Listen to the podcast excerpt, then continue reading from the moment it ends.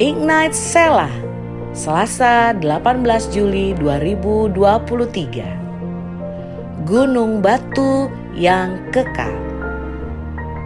Shalom Sobat Ignite. Yesaya 26 ayat 4 Percayalah kepada Tuhan selama-lamanya Sebab Tuhan Allah adalah gunung batu yang kekal hidup manusia tidak selalu berjalan sesuai dengan apa yang diharapkan. Hari-hari ini mungkin kamu sedang mengalami musim yang berat dalam hidupmu. Bahkan sampai gak ngerti harus berbuat apa. Dan kehilangan arah bahkan pengharapanmu pun hilang. Sehingga kamu merasa hidupmu sudah gak ada artinya lagi.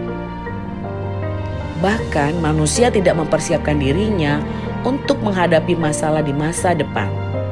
Kurangnya pengenalan akan Allah menjadi faktor mereka mudah jatuh dalam dosa. Satu hal yang harus kita pahami bahwa pribadi Allah adalah tempat perlindungan dan benteng yang kuat bagi kita.